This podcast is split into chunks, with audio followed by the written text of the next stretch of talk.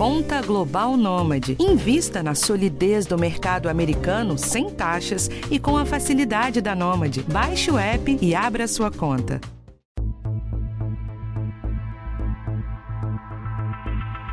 Enquanto países como Reino Unido, Canadá e Estados Unidos já começaram a vacinação contra a Covid-19, o Brasil, cujo Plano Nacional de Imunizações é referência no mundo inteiro, só divulgou no último sábado o seu programa de vacinação contra a doença. O plano se tornou público depois do envio ao Supremo Tribunal Federal. No documento não havia a definição da data de início e término da vacinação várias populações vulneráveis também não foram incluídas.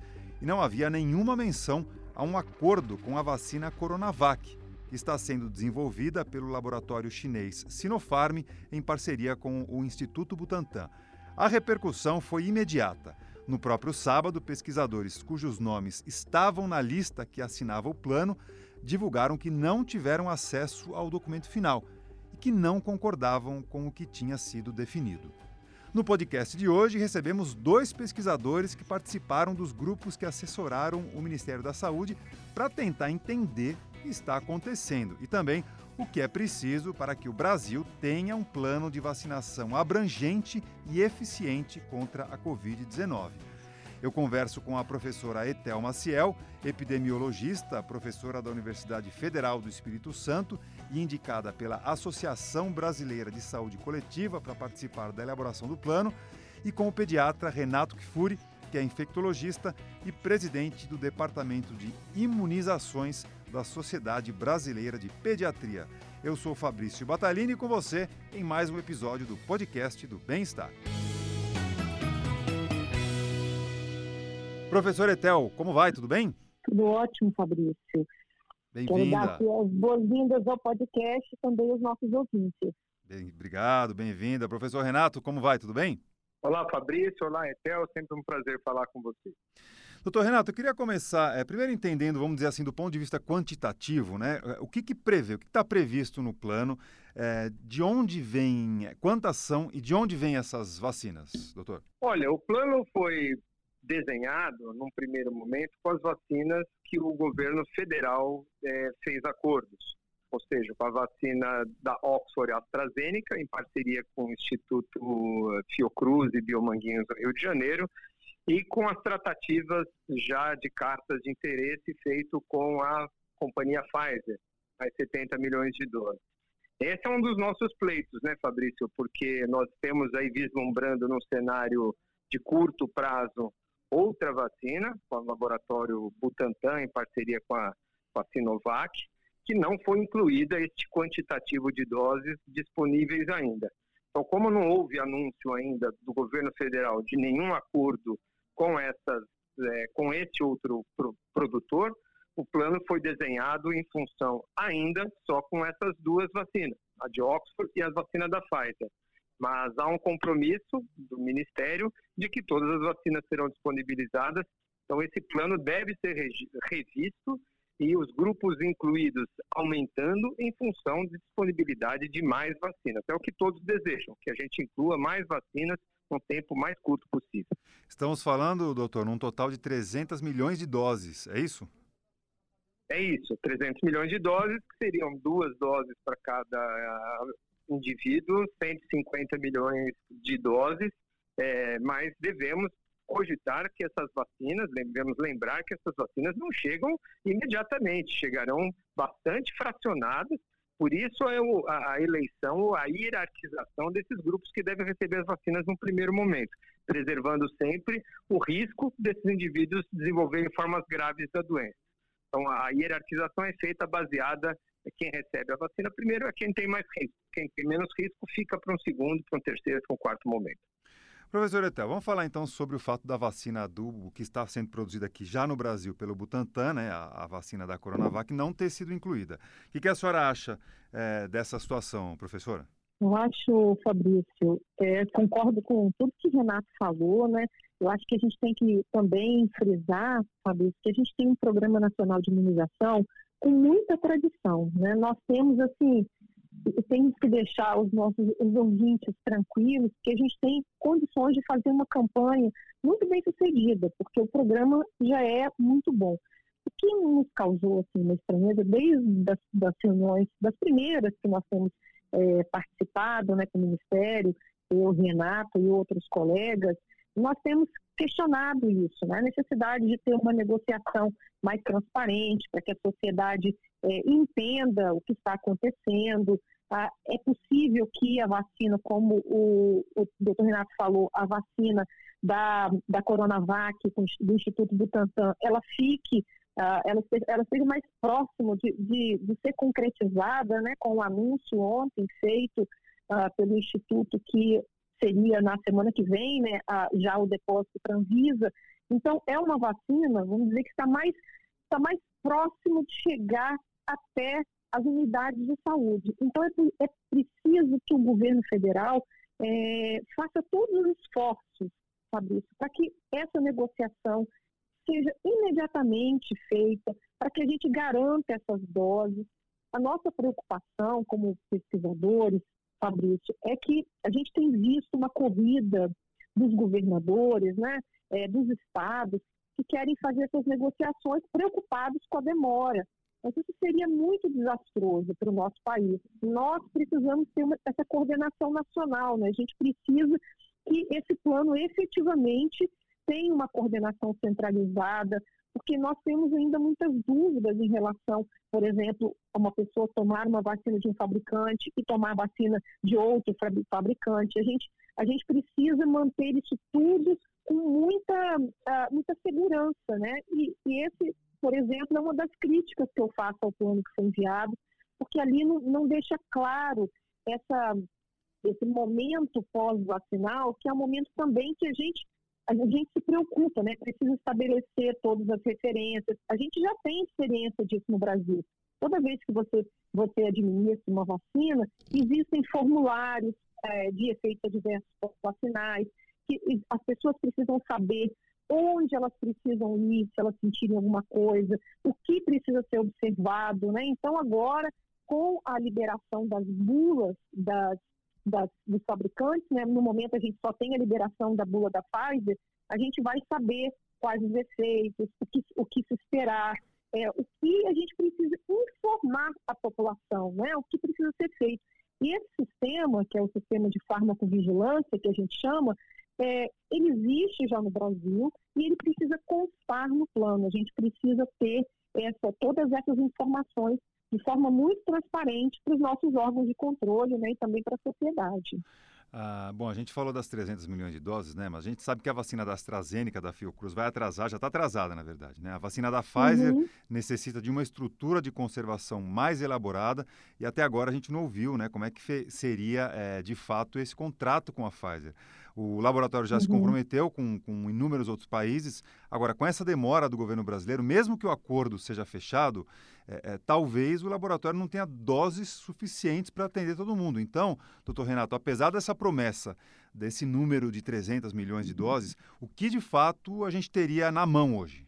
Olha, as vacinas para serem utilizadas, elas precisam passar por todo o crivo de aprovação.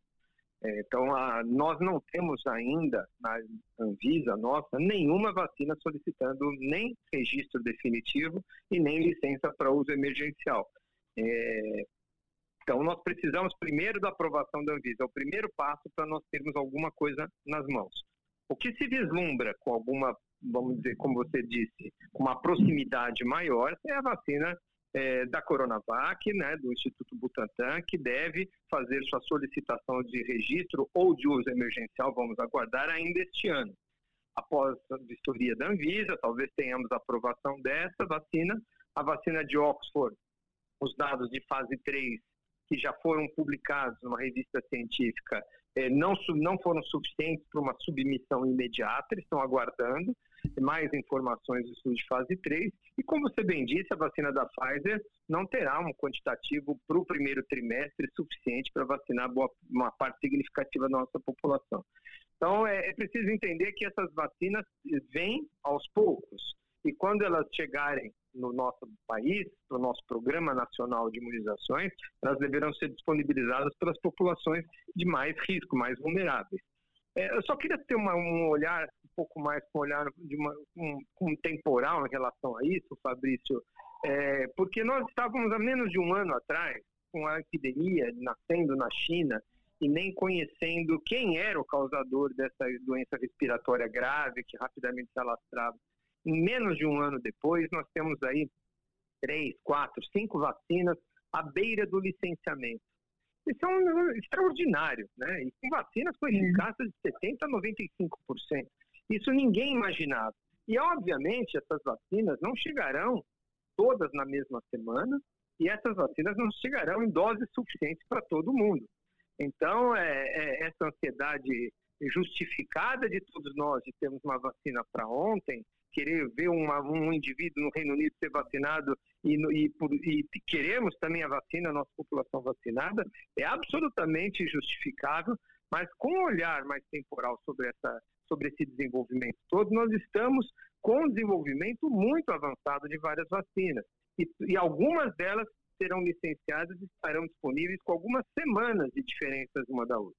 Então, nós estamos em desenvolvimento, esses processos devem ser agilizados o que foi colocado aqui é muito importante. Temos que estar preparados. Nós não podemos ser pegos de surpresa, sem seringas, sem agulhas, com vacina num estado, no outro estado tendo. Não é possível que nós tenhamos ainda é, desorganização, descentralização. Então, precisamos avançar em todos esses aspectos, desde o plano, desde a cadeia de frio, desde a comunicação com a população e despolitizando esse tema que só traz prejuízos para a comunidade científica e para a população de uma maneira geral. A, a Etel, quando a gente olha outros países já iniciando a vacinação e o Brasil nesse momento ainda não, será que não tem a ver com o fato de que lá atrás é, o nosso, as nossas autoridades apostaram numa vacina, a vacina de Oxford, que acabou ficando para trás em relação às outras, é, professora? Eu acredito que sim, Fabrício. Eu acho que a gente, o Brasil fez uma, uma aposta em uma vacina diferente de outros países, né? Outros países, inclusive,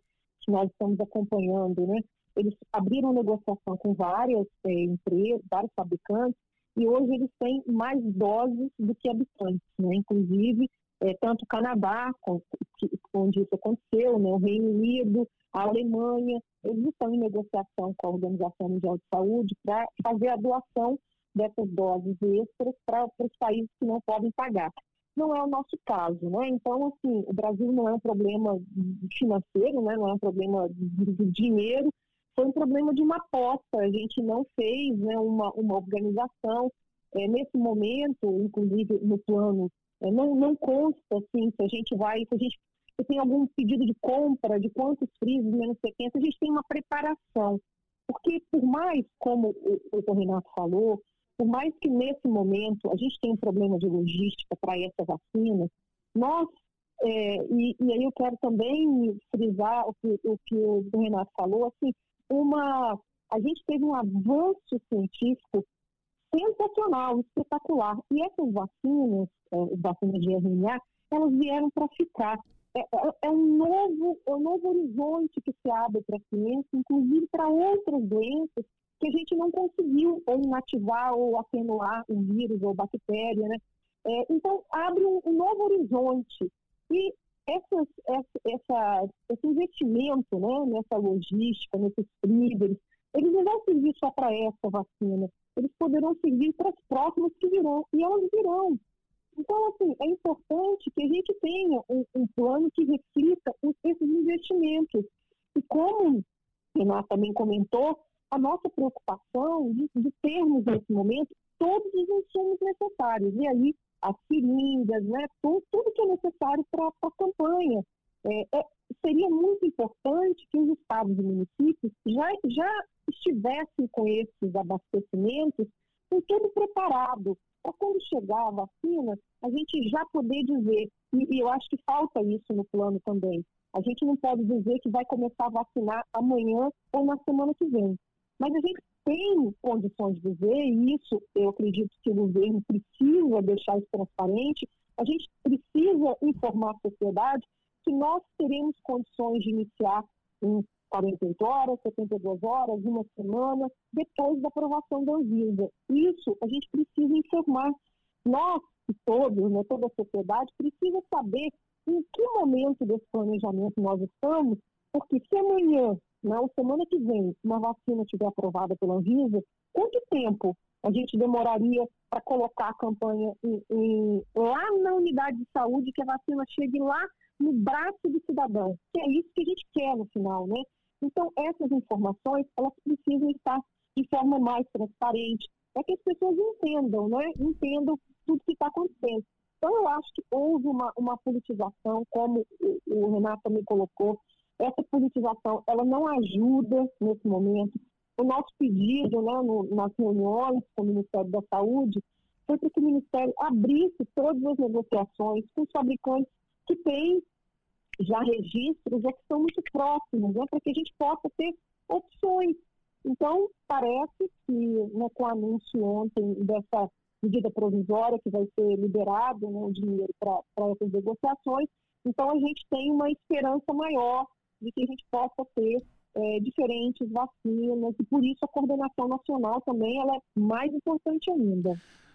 Doutor Renato, é, a, a, professora Etel fala de, de, de uma ausência de, de, um calendário, de um cronograma no plano. E aí, o que, que o senhor acha a esse respeito? Não, eu acho que é importante, o que determina o cronograma e a velocidade com que as pessoas serão vacinadas são dois fatores fundamentais. É, um deles é a, o número de doses que nós vamos dispor e a velocidade da entrega que nós teremos. Quando nós firmamos parcerias é, há meses atrás, o laboratório Sinovac com Butantan e a Oxford AstraZeneca com Biomanguinhos, nós não sabíamos se elas seriam a primeira, a segunda, a terceira, não sabíamos se elas seriam eficazes ou não. Apostamos em transferência de, de, de, de tecnologia, inclusive. Poucos países fizeram isso o Brasil firmou acordos que garantem não só a compra de milhões de doses no primeiro momento, mas a capacidade nacional de produção de vacina, o que nos indica, o que nos remete a uma autossuficiência na produção dessas vacinas e, quem sabe, até exportação no futuro após vacinação de nossa população. Então, são acordos robustos, inclusive com vacinas que estavam bem à frente. A vacina de Oxford era candidata naquela época a ser a primeira vacina a ser licenciada mas tudo com risco, obviamente. As vacinas estavam em estudos, poderiam não dar certo, poderiam ficar para trás, poderiam se perder no caminho desses estudos clínicos. Aliás, a fase 3 de estudos de vacinas é conhecida como cemitério das vacinas, porque muitas chegam até este momento e não demonstram eficácia nessa, nessa, nessa fase de ensaios clínicos. Então, é, volto a dizer, nós estamos aí com várias vacinas chegando na fase final de desenvolvimento, com excelente performance todas, com alguns atrasos em alguns momentos. Talvez pudéssemos ter feito parcerias em apostas com mais produtores, com Pfizer, com, com Janssen, com Moderna.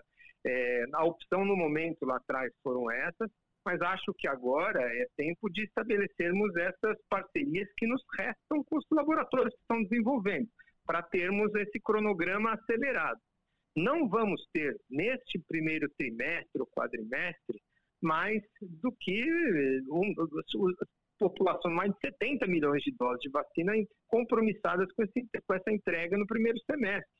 E 70 milhões de doses, Fabrício, são suficientes, duas doses para cada um, para vacinar nossos idosos e nossos profissionais da saúde. Então, não teremos nenhuma surpresa além dessa. Não há vacinas no mercado disponível se tudo correr bem, no primeiro semestre conseguiremos vacinar nossos grupos prioritários de risco, aqueles acima de 60 anos, que estão por volta de 28 milhões, e mais os profissionais da saúde, que são mais 6 milhões, são 34 milhões, é com 70 milhões de doses que vamos dispor. Esses estão garantidos, ou se tudo correr bem, com esses estudos de fase 3. Para o segundo semestre, nós vamos precisar adquirir mais vacinas para que a gente possa estender este benefício da vacinação a uma parte mais significativa da nossa população. Uh, professor Etel, o Ministério dividiu os pesquisadores em vários grupos e a, e a senhora foi do grupo que definiria a população alvo para a vacinação.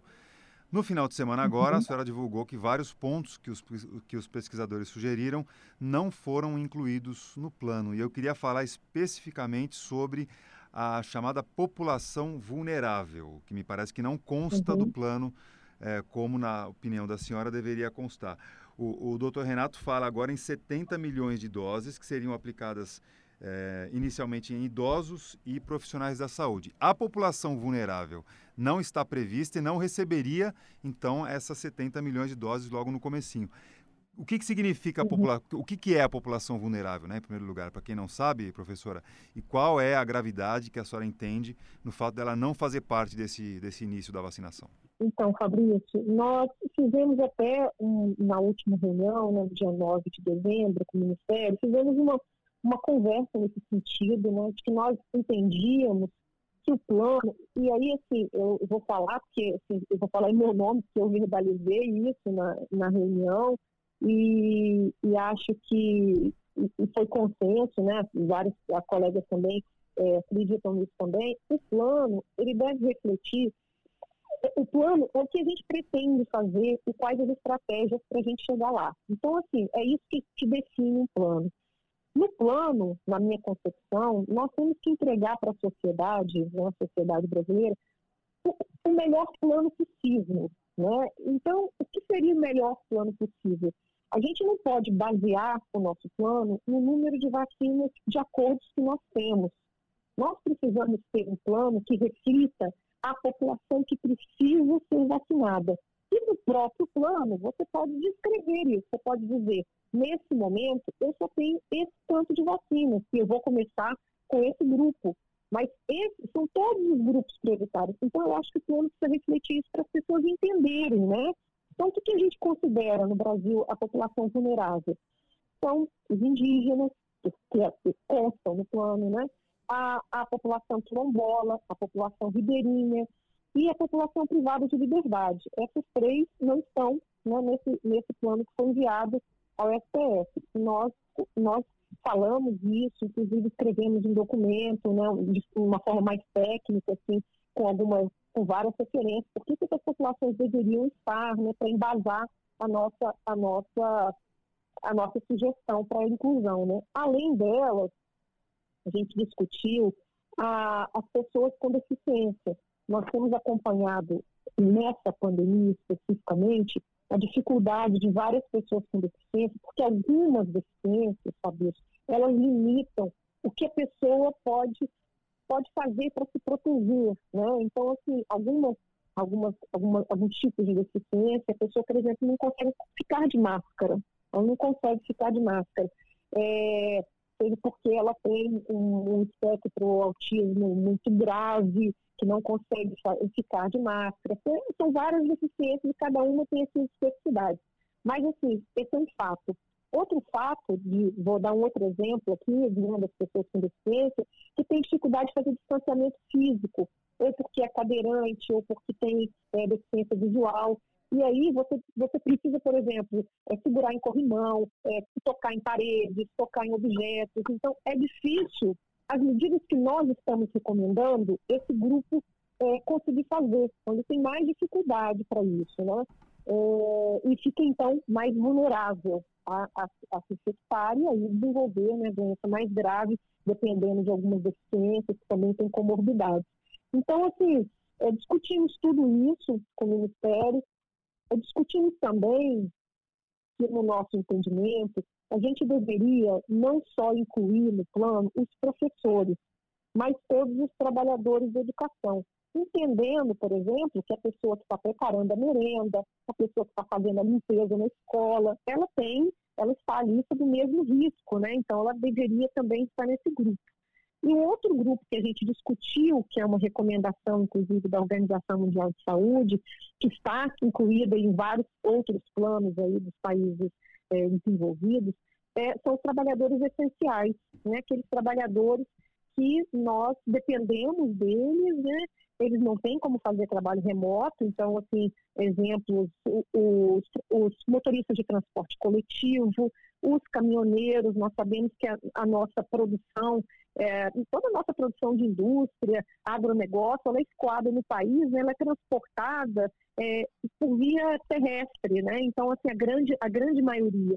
Então, nós temos que proteger esses trabalhadores, são vários trabalhadores essenciais, né? eu dei aqui um exemplo é, desses, mas para a gente entender que essas populações são as populações que deveriam constar no plano. E depois a gente dizer, né, o Ministério dizer, eu tenho tantas vacinas no momento, eu posso começar com esse grupo, assim, assim, assim, eu vou adquirir essas tantas, eu posso depois fazer esse outro grupo. Então, essas, essas estratégias para se atingir os objetivos, eles precisam constar né, no plano. Então, é, é isso que a gente sente falta e a gente não teve assim, a condição de, de opinar, porque não, a gente foi é, surpreendido né, com, esse, com, esse, com esse documento. Então, a gente não tinha, é, não, não pudemos uh, fazer mais, uh, mais recomendações ou, ou, e as nossas críticas, é importante que as pessoas entendam, elas são para melhorar claro, o plano. Claro. Nós queremos, de fato, que a gente tenha o melhor plano possível. Então, nesse momento, nós estamos aqui pra, no nosso papel de controle social para ajudar a sociedade, para dizer assim, olha, isso aqui é muito bom que você tem isso, mas a gente poderia colocar todos esses que são importantes, são prioritários, são recomendados pela Organização Mundial de é, Saúde é, e descrever quais são as estratégias para a gente Isso. conseguir atingir esses grupos. Deixa eu, deixa eu ouvir o doutor Renato a esse respeito. Doutor. Qual, qual é a sua é, opinião, então, doutor Renato, em relação ao fato do, da chamada população vulnerável e de todos esses outros grupos que a professora Etel citou é, não terem sido incluídos como é, prioridade no plano de imunização da Covid, é, doutor? Olha, Fabrício, esse plano, uma, uma, uma pena que acabou tendo sido uma, uma exigência do Supremo Tribunal Federal para que o governo se manifestasse no plano, que acabou levando a apresentação de um plano não finalizado para o Supremo Tribunal Federal. Todas essas considerações que foram discutidas na reunião com o grupo não tiveram tempo de ser incorporadas no plano e por isso que a versão encaminhada ao STF não contemplava, como muitas outras questões que nós também levantamos no grupo, essas, é, essas indicações. É, todas as questões levantadas pela é, ETEL até o momento, acho que são pertinentes, não tenho dúvidas, em relação a populações, eles não puderam ser incorporadas no plano rapidamente, porque muitos desses grupos nós não conhecemos os denominadores, ou seja, qual a quantidade de quilombolas que temos, qual a quantidade de população ribeirinha que temos, são dados que foram sugeridos ou solicitados ao IBGE para que a gente pudesse fazer um cálculo dessa população e, em função desse número de doses aplicadas, estabelecer em que momento elas seriam inseridas. É, em relação aos professores, aos funcionários do transporte, da, educa... do, da segurança, do transporte, é, aos funcionários da educação, é claro que são prioritários, mas eu não posso vacinar nenhum funcionário da educação antes de vacinar um idoso. Antes que eu acabe de vacinar o último indivíduo acima de 60 anos de idade, o último diabético, o último cardiopata. Todos esses têm um risco muito acima de qualquer profissional da educação. Então, a hierarquização do plano, ela obedece, e esses são dados nacionais, nós estratificamos esses grupos de acordo da epidemiologia com o risco de hospitalização e morte de cada grupo. Então, o de 75 anos está acima do diabético, não porque a gente acha que ele tem mais, porque estatisticamente ele tem mais hospitalização e morte. E depois vem os de 65, e depois vem os de comorbidade toda essa discussão foi baseada em avaliações de risco com dados nacionais. Isso é muito importante deixar claro. Eu acho que sim, o plano deve contemplar toda a população brasileira. Esse plano inicial contempla os grupos de risco, as primeiras fases, o primeiro semestre. Eu acho que em breve o Ministério deve soltar também as próximas etapas. Uma vez vacinados todos os grupos de risco, quais seriam os próximos? Nós vamos começar pelos trabalhadores essenciais, vamos depois migrar para aqueles que têm algum grau de disposição maior, depois vamos para vacinação de 30 a 40 anos adultos saudáveis, baixaremos depois para de 20 a 30 anos para os jovens, e assim sucessivamente até que atinjamos toda a, a população brasileira. E uma palavrinha só final em relação aos, aos deficientes, esse foi sempre uma discussão dentro do programa, a gente está lá muito tempo dentro do Programa Nacional de Imunizações, é, é, a, a, normalmente a deficiência, né, é difícil a gente caracterizar qual, que tipo de deficiência aumenta o risco, né? A Etel é, falou de alguns aí, lembrou de alguns grupos, mas temos vários que são considerados deficientes, sejam eles auditivos, sejam eles visuais, sejam eles com outros tipos de deficiência, que não necessariamente estão relacionados a risco. Então, essa é uma população muito difícil de nós calcularmos realmente é, qual é o seu denominador, qual é o número de doses que nós vamos precisar. Mas eu acho que todo esforço está sendo feito nesse sentido. Eu acho que o plano que está sendo reestruturado, inclusive nós temos outra reunião hoje, né, Théo, que nós vamos participar, para que a gente uhum. avance nesses grupos. Eu tenho certeza que todas as sugestões estão sendo revistas pelo programa. Eu tenho muita esperança que a gente amadureça e tenha o melhor programa possível. Eu acho que nós vamos chegar lá experiente, especialmente com a experiência que nós temos dentro do em campanhas de vacinação dentro do nosso país. Estamos aqui no finalzinho já da nossa conversa. Tem uma pergunta final para cada um. É, a primeira vai ser para uhum. você, doutor Renato. Uh, vamos tentar entender, estabelecer aí um, um cronograma. Não estou não tô fazendo futurologia nem bola de cristal. Imaginando que uma ou mais vacinas é, sejam aprovadas. Depois vem a importação ou a produção aqui, a distribuição, a questão da logística. Então, entre a aprovação e, de fato, a aplicação da vacina no braço do brasileiro, a gente levaria, na sua mais otimista previsão, doutor Renato, quanto tempo? Depende da vacina, Fabrício. Se a vacina aprovada for a vacina Sinovac com produção nacional do Instituto Butantan, nós temos condições de começar a vacinação ainda em janeiro. Então, por exemplo, se a vacina, se a submissão do produto acontecer ainda este mês, como estão prometendo, se a Anvisa é, reconhecer que os dados são suficientes para conceder, seja um registro definitivo ou uma licença de uso emergencial, nós temos vacinas já sendo produzidas para começar a vacinação em semanas após a aprovação da Anvisa.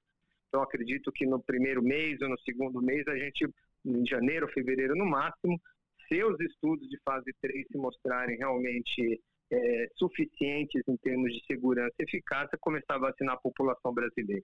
Em relação às demais vacinas, vai depender um pouco mais desses estudos.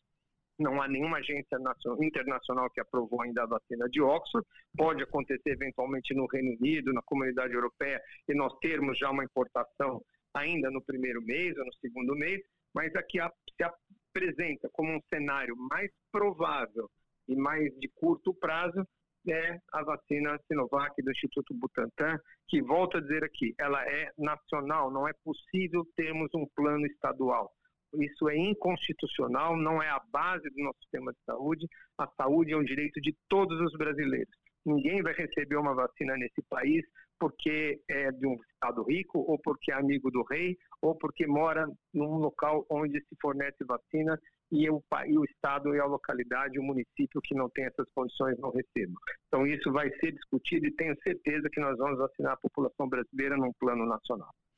E, e para finalizar com a professora Etel, eu acho que todos concordam que em meados do ano que vem o Brasil vai estar é, vacinando, se não a população prioritária, mas um, um estágio mais avançado.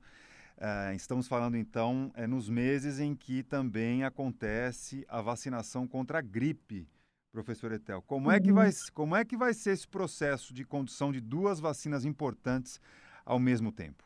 Mais um desafio, né, Fabrício? Mas eu quero concordar com o Renato que a gente tem um programa que é muito capilarizado. Assim, a gente já tem uma, uma tradição muito grande e uma, uma qualidade muito grande desse serviço nos municípios. O que, o que, tá, o que vai, o nosso desafio agora maior é criar esse sistema de informação que o, o Ministério também está dizendo que está desenvolvendo, né, para que a gente possa ter uma, uma agilidade maior. Por exemplo, a, a proposta né, que é que a pessoa se cadastre antes dela chegar na unidade de saúde. Então, tudo isso agiliza o processo, porque imagina numa sala, as salas de, de vacinação no Brasil, todo mundo aqui já tomou uma vacina, sabe como é? Elas não são salas enormes, elas são salas pequenas nas unidades de saúde, que atendem várias outras né, é, condições de pessoas que estão ali. Então, assim, é, nós precisamos fazer com que o, o, atendimento ele seja o mais ágil possível para que a gente não tenha aquelas filas, principalmente numa, numa situação que nós estamos agora, né, e, e infelizmente, dezembro e janeiro a gente ainda espera que vamos ter muitos casos e muitas mortes, de uma aceleração da, da doença. Né? Então, a gente vai precisar de ter uma organização muito muito melhor do que nós já tínhamos. E a nossa organização ela é, ela é muito boa, tá? Eu quero assim, deixar os nossos ouvintes aqui é, tranquilos, porque nós temos um programa nacional de imunização que tem condições de fazer essas campanhas. Nós temos experiência nisso e eu tenho acredito também, como o Renato, que vai ser, vai ser um sucesso. A gente só precisa que essa vacina chegue, que os acordos sejam feitos baseados nas evidências científicas, que a gente retire né, dessas, dessa, dessa equação, dessa conta aqui, qualquer coisa que não sejam as evidências científicas. A nossa agência Anvisa, que vai liberar, é importante dizer também aqui para quem, quem nos ouve, é uma agência muito séria, que tem assim, um, um, que, que a gente tem certeza da, da qualidade do trabalho. Então, só vão ser liberadas aquelas vacinas que terão segurança e eficácia. Então, eu queria até finalizar aqui, Fabrício, pedindo às pessoas, porque a gente está vendo muitos grupos de WhatsApp, né, as pessoas recebendo muitas mensagens falando é, sobre as vacinas e falando várias coisas que são mentiras. Então, assim, é importante, se você tiver alguma dúvida, que você procure os canais oficiais para você se informar. Então, fique tranquilo, a Anvisa só vai liberar, só vai chegar à unidade de saúde aquelas vacinas que a gente vai poder confiar. Né? E aí, nós vamos ter também estabelecido no Brasil todo o processo de acompanhamento. Todo mundo que for, for vacinado, a gente vai ter o registro, a gente vai saber que vacina ele tomou, de que fabricante, de que lote, né, que, é, que é o número que a gente identifica, da onde veio aquela vacina.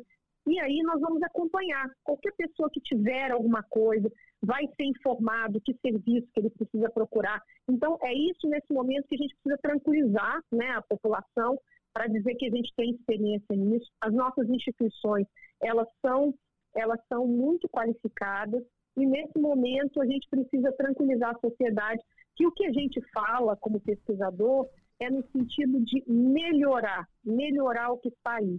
Né? Então, assim, a gente sempre pode melhorar, né? E as nossas, as nossas críticas, as nossas discordâncias, elas servem para que a gente possa aperfeiçoar aquilo que a gente tem, né? Todos nós queremos a mesma coisa, que a gente tenha uma vacina segura e eficaz no nosso braço o mais rápido possível, né, Fabrício Renato? Sem dúvida. Eu sei que a gente não tem mais tempo, mas eu não posso encerrar essa conversa sem ouvir, com você, ouvir de vocês a, a uma opinião a respeito de uma medida provisória que o presidente Jair Bolsonaro afirmou que vai ser editada. A Ana Amélia Bazella acaba de me lembrar esse assunto que é super importante, então eu preciso da opinião de vocês. Essa medida provisória sobre a vacina vai dizer que ela não será obrigatória e que vai exigir de quem tomá-la a assinatura de um termo de responsabilidade. Então eu tenho 30, 40 segundos para cada um para falar a esse respeito. Doutor Renato, então vamos lá. Qual é a sua opinião a respeito desse termo de responsabilidade para quem tomar vacina? Eu acho que é um absurdo. Não é porque não há por que exigir um termo de quem queira tomar ou de quem não queira tomar a vacina isentando. A vacinação é um benefício oferecido ao cidadão com processos de educação e de informação sobre os seus benefícios.